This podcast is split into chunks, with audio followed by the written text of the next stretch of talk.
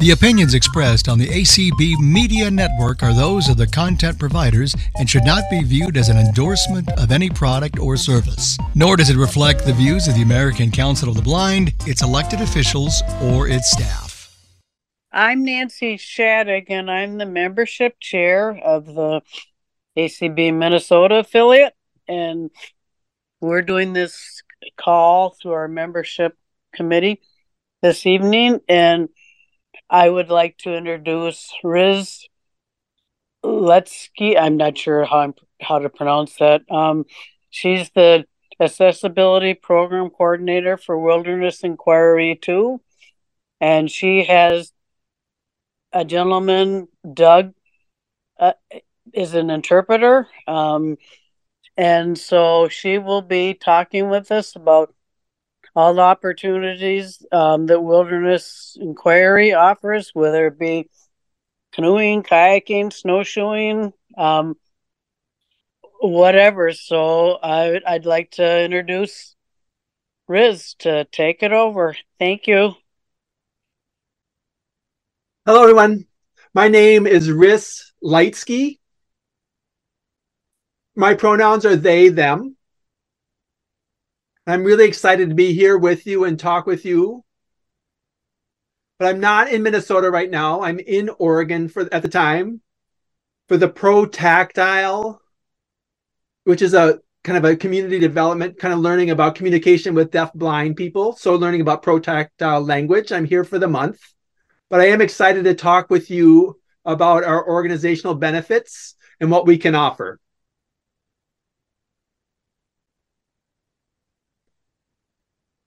So, our mission is to connect people of all ages, backgrounds, and abilities and identities to each other and the natural world through shared outdoor adventures. It's an opportunity for people to kind of explore their own identity.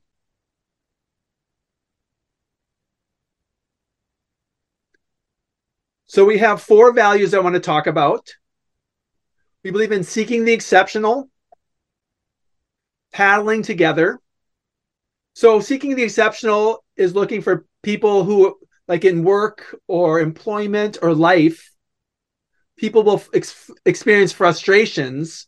And we want people to have opportunities to face those challenges and come up with new ways to work through them with creativity and looking to have a better tomorrow and we look to be better and grow into tomorrow.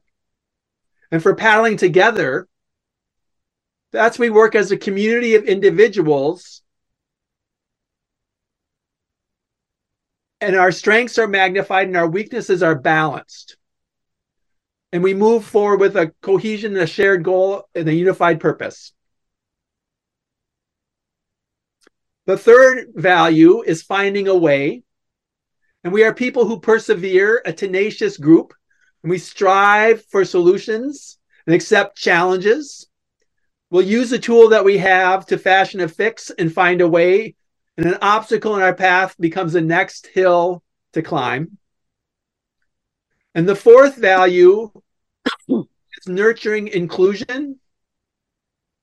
So we embrace difference in the outdoors in our commu- community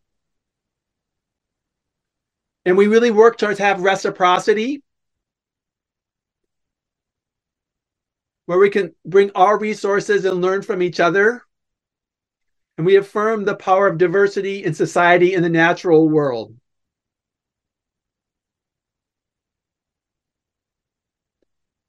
Our story for wilderness inquiry we started in 1978 a long time ago it's over 50 years ago. Maybe my math is a little off, but it's a long time ago. Over 500,000 people have been served over those 40 years in all 50 states. And we've also been in 35 countries.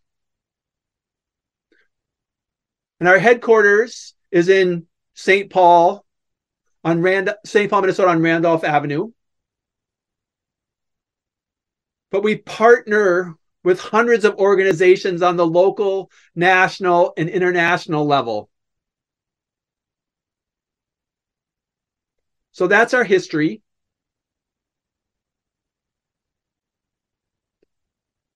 So, how Wilderness Inquiry was started, it was in 1976. There's a man named Greg Lais. In the 70s, there was a governor named Wendell Anderson who decided to use people with disabilities. There's a there's a woman and women and old kind of seniors and use that as an excuse to build roads in the wilderness, in the boundary waters. So, t- talking about the waters canoe area wilderness. But Greg didn't want to be used as an excuse for building roads. So he got his best friend and people in two wheelchairs and two people who are deaf and hard of hearing and they went on a trip to camp for a week in the boundary waters. And there were frustrations in that experience, but they were able to make it through that whole week and realize that the governor was wrong and prove the governor wrong, and that he couldn't use those people as an excuse to build roads. And so that was kind of an opportunity to show that people with disabilities could overcome those challenges. And then once Greg graduated from um, university, then he set up Wilderness Inquiry. So it's a really cool history how Wilderness Inquiry was um, established.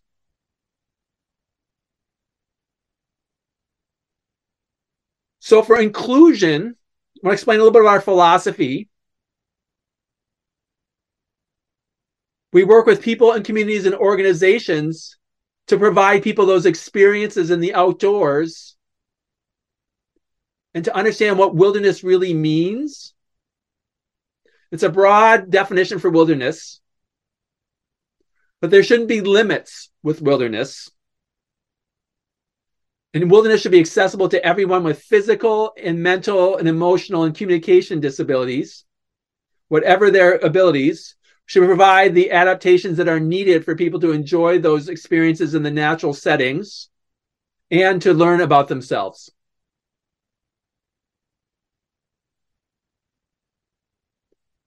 So, three parts of our philosophy of inclusion include to be voluntary, cooperative, and challenging. And it really should build relationships in community with different cultures and people of different backgrounds because people don't bring the same thing. And that way, when they bring all the different um, experiences that people have together and different backgrounds, that just builds something new and unique. The picture there is a picture in Africa, and I forget which country in Africa, but there was a, a wonderful trip where people from Wilderness Inquiry went on a trip to Africa.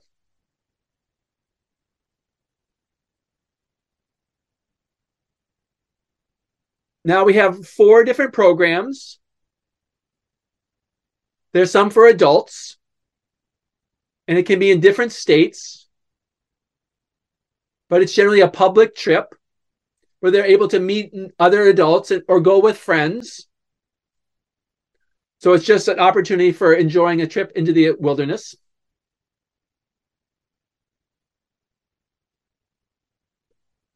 We have family trips as well. It's public as well, but it's fa- uh, other families who can join together and go as a family and meet other families who are out there. We also have a youth discount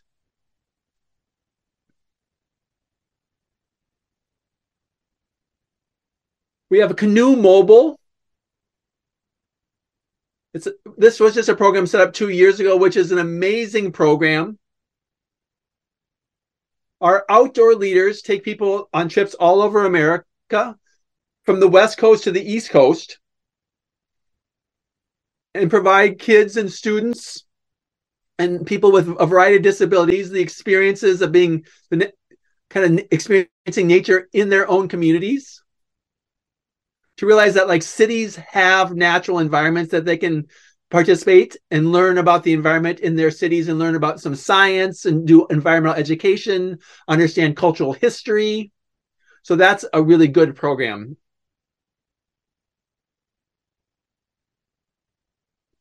And then we also have affinity groups that was established last year, which is has had a big impact on many communities. An affinity group is people who have similar identities, like having a BIPOC group, or deaf, deafblind, or hard of hearing group, or a women's group, or an LGBTQAI group, or a neurodiverse group. So right now we have those five affinity groups. And then we have an outdoor leader who identifies with a similar identity as one of the members of those affinity groups, and they go on that trip. And the picture that's there is from a deaf, deafblind, and hard of hearing group with five individuals who went on a trip together. So there was no need for interpreters because everybody was able to sign so there was that communication there, and it was really wonderful to have that access group. And we also have had BIPOC groups where there's Black or Indigenous or people of color leaders, and so they were able to kind of share stories and experiences. So that's our the affinity groups that we offer.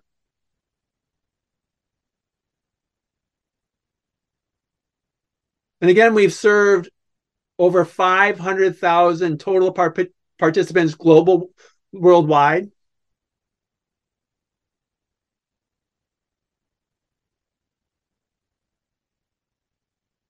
So the picture there is a person who is blind and is feeling a starfish. I'm not exactly sure what kind of starfish it is, but it's a tactile experience there. So that's part of that person's journey through the wilderness is to connect with nature and be able to talk with other people about that experience.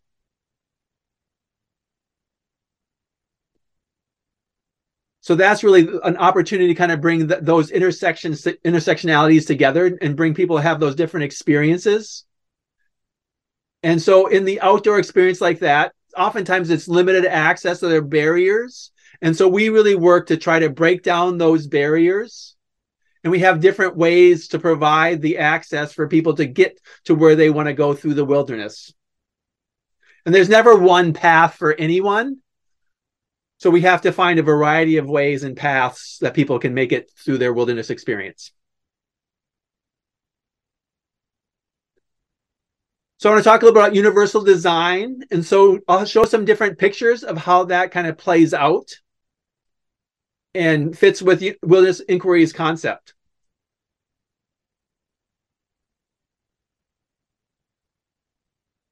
So there's a picture of a table there with two people sitting at it, and there's one there's not a bench on one side, so the person in a wheelchair can go under that table and not be kind of trapped and not be able to sit at the picnic table alone. The next picture shows two camps. It's kind of a base camp in the Apostle Islands. And there's a ramp there in the middle between the tents. So there's a ramp for a person in wheelchairs so that they're able to, to wheel right up to the tent.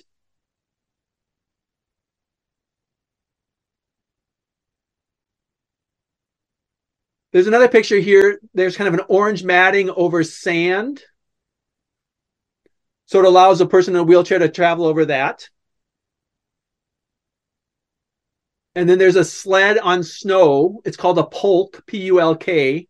And that is be able to be connected so that a person can be, it can be pulled by a dog or a person to allow somebody else with uh, mobility issues to be, participate. And then there's another um, picture of a tent in the Apostle Islands near a um, campsite with a ramp going to the tent.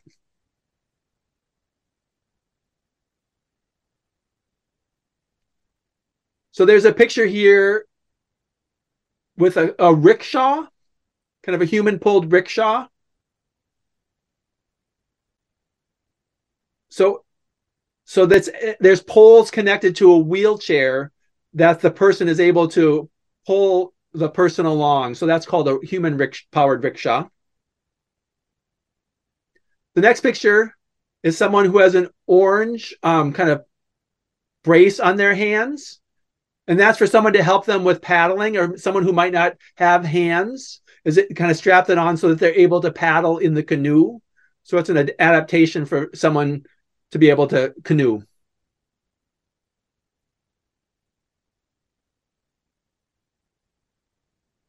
So I forget what this um there's kind of a green metal um chair that's and it's not something that's owned by Wilderness Inquiry. I forget what it's called, but it's used in Africa.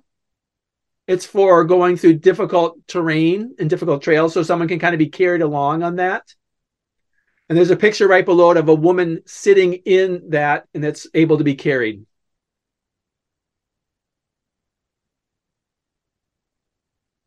And it might be hard to see, but there's a gorilla in that um, image where the the there's a group of people who are sitting on a hillside and looking at a gorilla.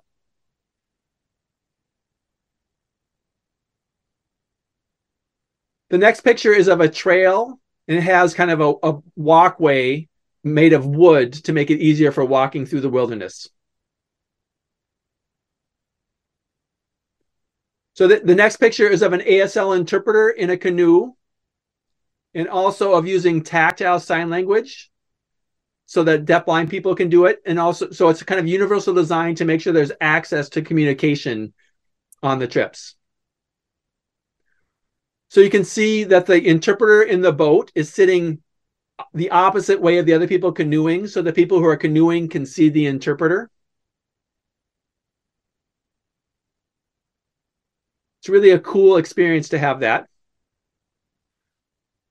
Now I want to talk about Wilderness Inquiries, um, different offerings and where we have camps. So I'm going to show most the most popular place is the Apostle Islands is in Wisconsin. It's about two hours east of Duluth, Minnesota.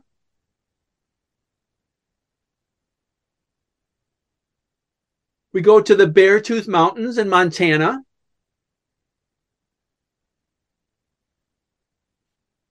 So that's a picture of people. It's usually used for backpacking trips through the mountains.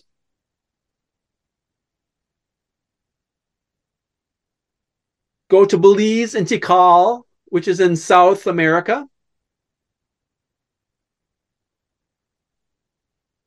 And they can learn about the history and the culture of that place. And the picture has a group of people in wheelchairs and using, um, and the leader is sitting in front of them.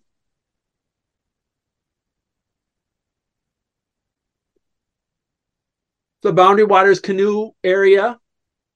So in northeast Minnesota, kind of up on the border with um, Canada. In the Bronx, that's a good example of the canoe mobile program. So you can see that it's in a city environment, but youth are in a canoe able to enjoy the wilderness in the Bronx.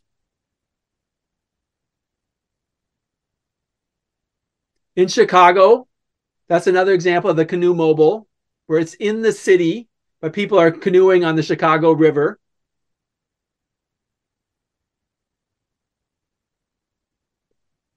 This is at Glacier National Park. This is more of a backpacking trip through the mountains in Montana.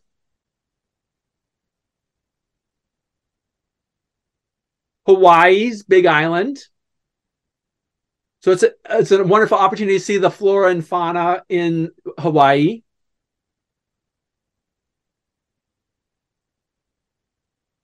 Iceland is another location. We just had a trip to Iceland a month ago. So they were able to do hiking to different areas in Iceland and different parks that were there. So it's called like state or national parks. It's something different in Iceland what they call their parks, but it was an opportunity to go through kind of some some national parks like that. And so learning about the natural environment and the culture as well.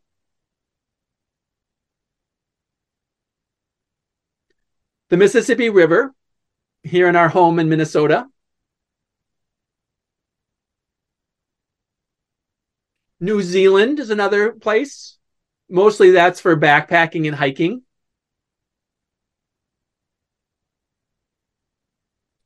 Peru is another location. Santa Barbara in California. That's another example of the Canoe Mobile program, kind of in the city.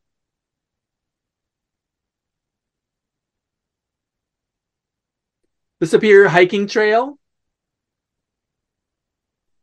So that's more focused on hiking. Sometimes there can be a little bit of paddling that's involved in that, but just being able to enjoy the beautiful natural environments of the Superior Hiking Trail. Tanzania in East Africa. It's an opportunity to see different wildlife, to see elephants and zebras and lions and all the different kind of animals you would see in on a safari. Uganda. So that's a close up there with a, a gorilla coming up close to a person sitting in that um, the chair that's able to be carried by people.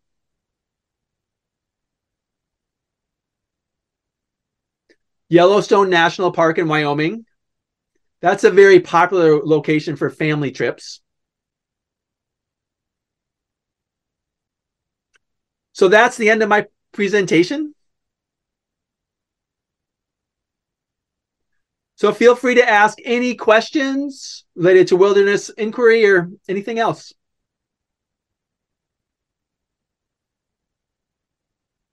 Okay, raise your hand if you have any questions for Reese. All right. Cindy, Cindy Wentz.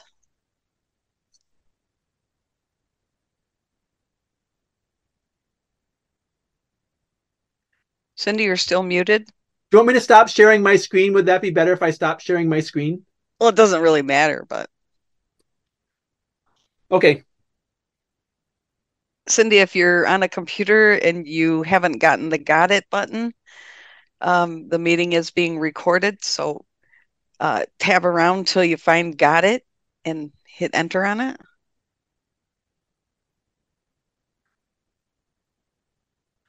Okay, that's the only hand we have so far, and she is still muted. Okay, never mind.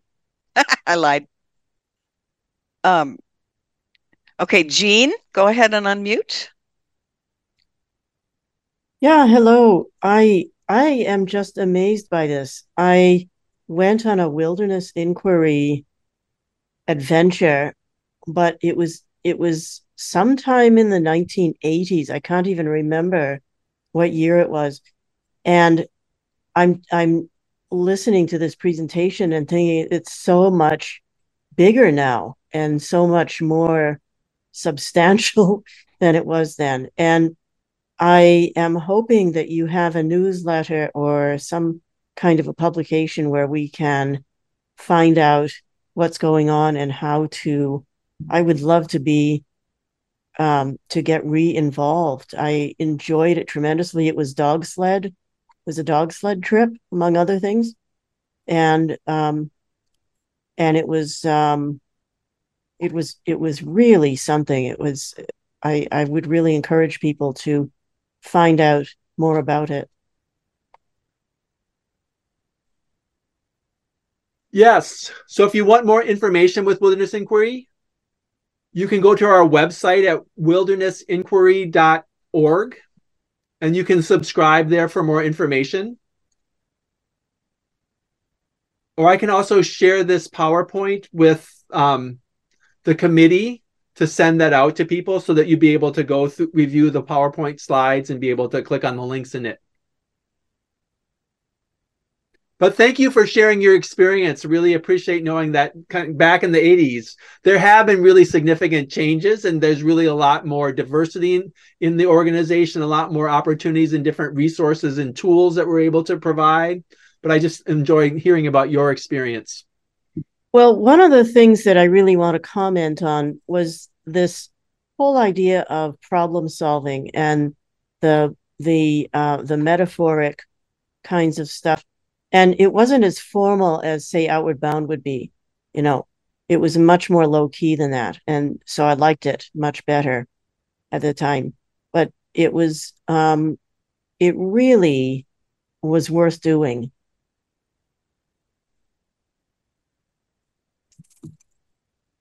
Great. Excited to hear that. All right. Cindy was able to unmute. So go ahead, Cindy. Hi. I too was on a wilderness inquiry trip. I believe it was probably somewhere around 1990. and it was in the Penobscot region in Maine, um, doing canoeing and um, camping. Uh, my question is, I, you know, you say that Wilderness Inquiry now has affinity groups. It's like on the one hand, you're very cross disability, and on the other hand, you're separating people out. And that makes me wonder if you have considered having an affinity group for people who are blind, because our um, needs in the wilderness are quite different from people who are deaf or people who use wheelchairs. Then if there are affinity groups there, just makes me wonder.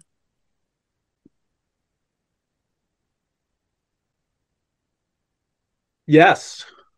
We do want to set up a blind, an affinity group for people who are blind. The issue is we don't have a blind outdoor leader at this point. So we we want to be able to hire someone with that who's an enthusiastic person for leading those kind of experiences and then we can set up that affinity group because we want to make sure that the leader has the yeah. same identity as that affinity group so that there's a connection there but because we don't want to bring in somebody who's sighted or right you know who who to lead that group our experience is that that doesn't lead to something that re- is really that strong connection does that mean you, you are actively right looking for somebody?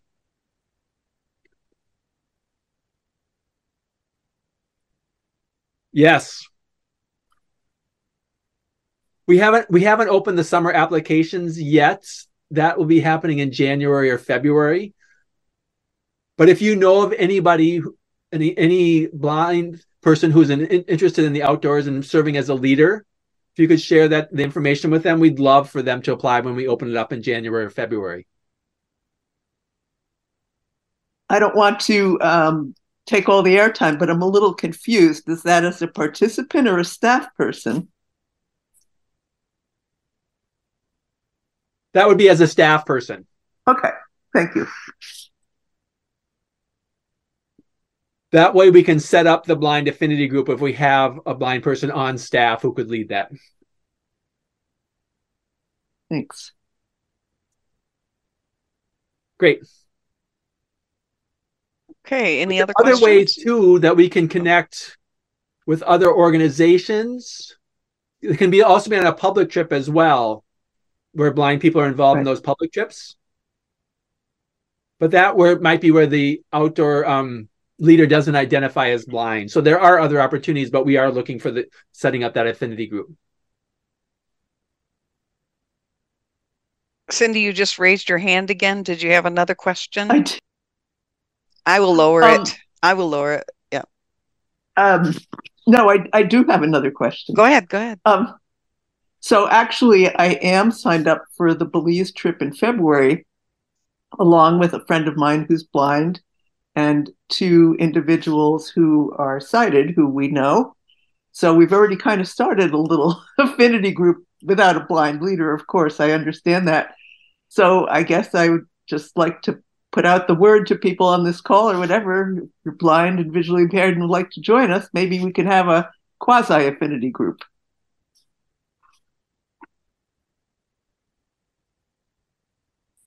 That would be amazing. I wish I could join you. That sounds like a really fun trip. Okay, Jean. Yeah, what's the date of it? It's February 5th. And there's also another one the, the following week on February 12th. I happen to be going on the February 5th one. The the the Belize, both in Belize. Yes. Yeah. yeah, it's on it's on their website. Okay. Thank you.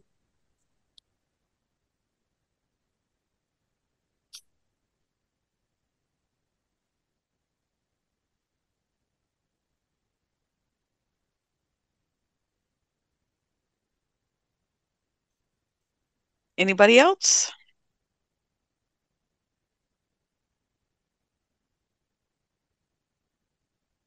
Okay, Lynn? One of the things you didn't mention, and I'm 71 and I have uh, neuropathy and other things, but one of the things, not diabetic, no.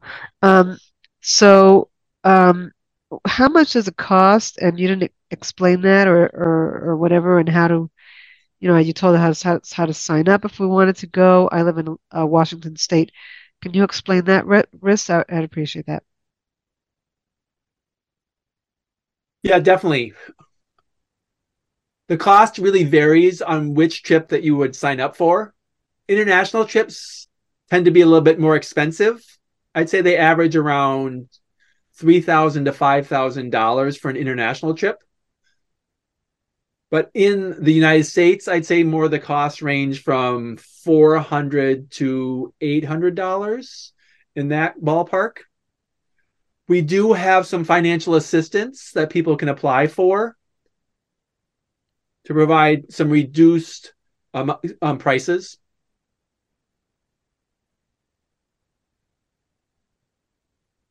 Does that answer your question, Lynn?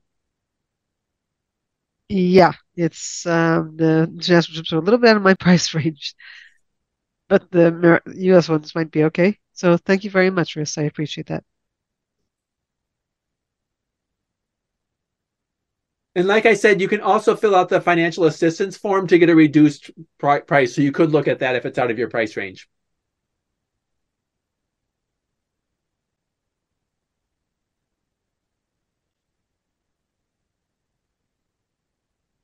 Any other questions? Like, so it seems like is the time up up soon? I, but I, I just want to thank everybody for your time and for listening to the me talk about wilderness inquiry. I really appreciate it. And feel free to contact me at any time if you have questions. Okay, well, you do have 28 minutes, but if you're finished, that's fine too.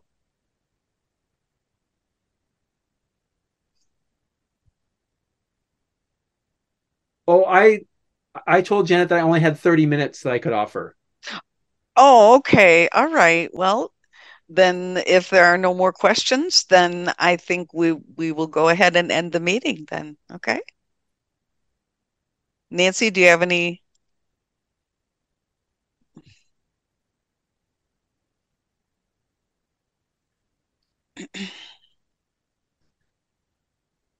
Nancy, you're muted.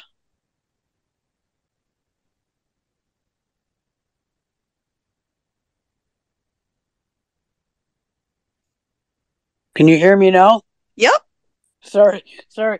Um, so yeah, I, I would like to just thank Riss for um, presenting about a wilderness. Uh, uh, just great information and good questions, and um, I would like to thank the people uh, the people that um, helped with you know for ACB with the with this call too, with streaming it and hosting it and and I would also like to thank for the peace, people that uh, came on the call. Um, that's that's what we like to see. So, and the ACB of Minnesota does community calls um, several times a year. We just try to think of different things to to present on to you know get people involved and somehow that would be I think yeah that would be great to have like a blind person, you know, to to help with this. And I don't know, somehow just get the word out. I guess to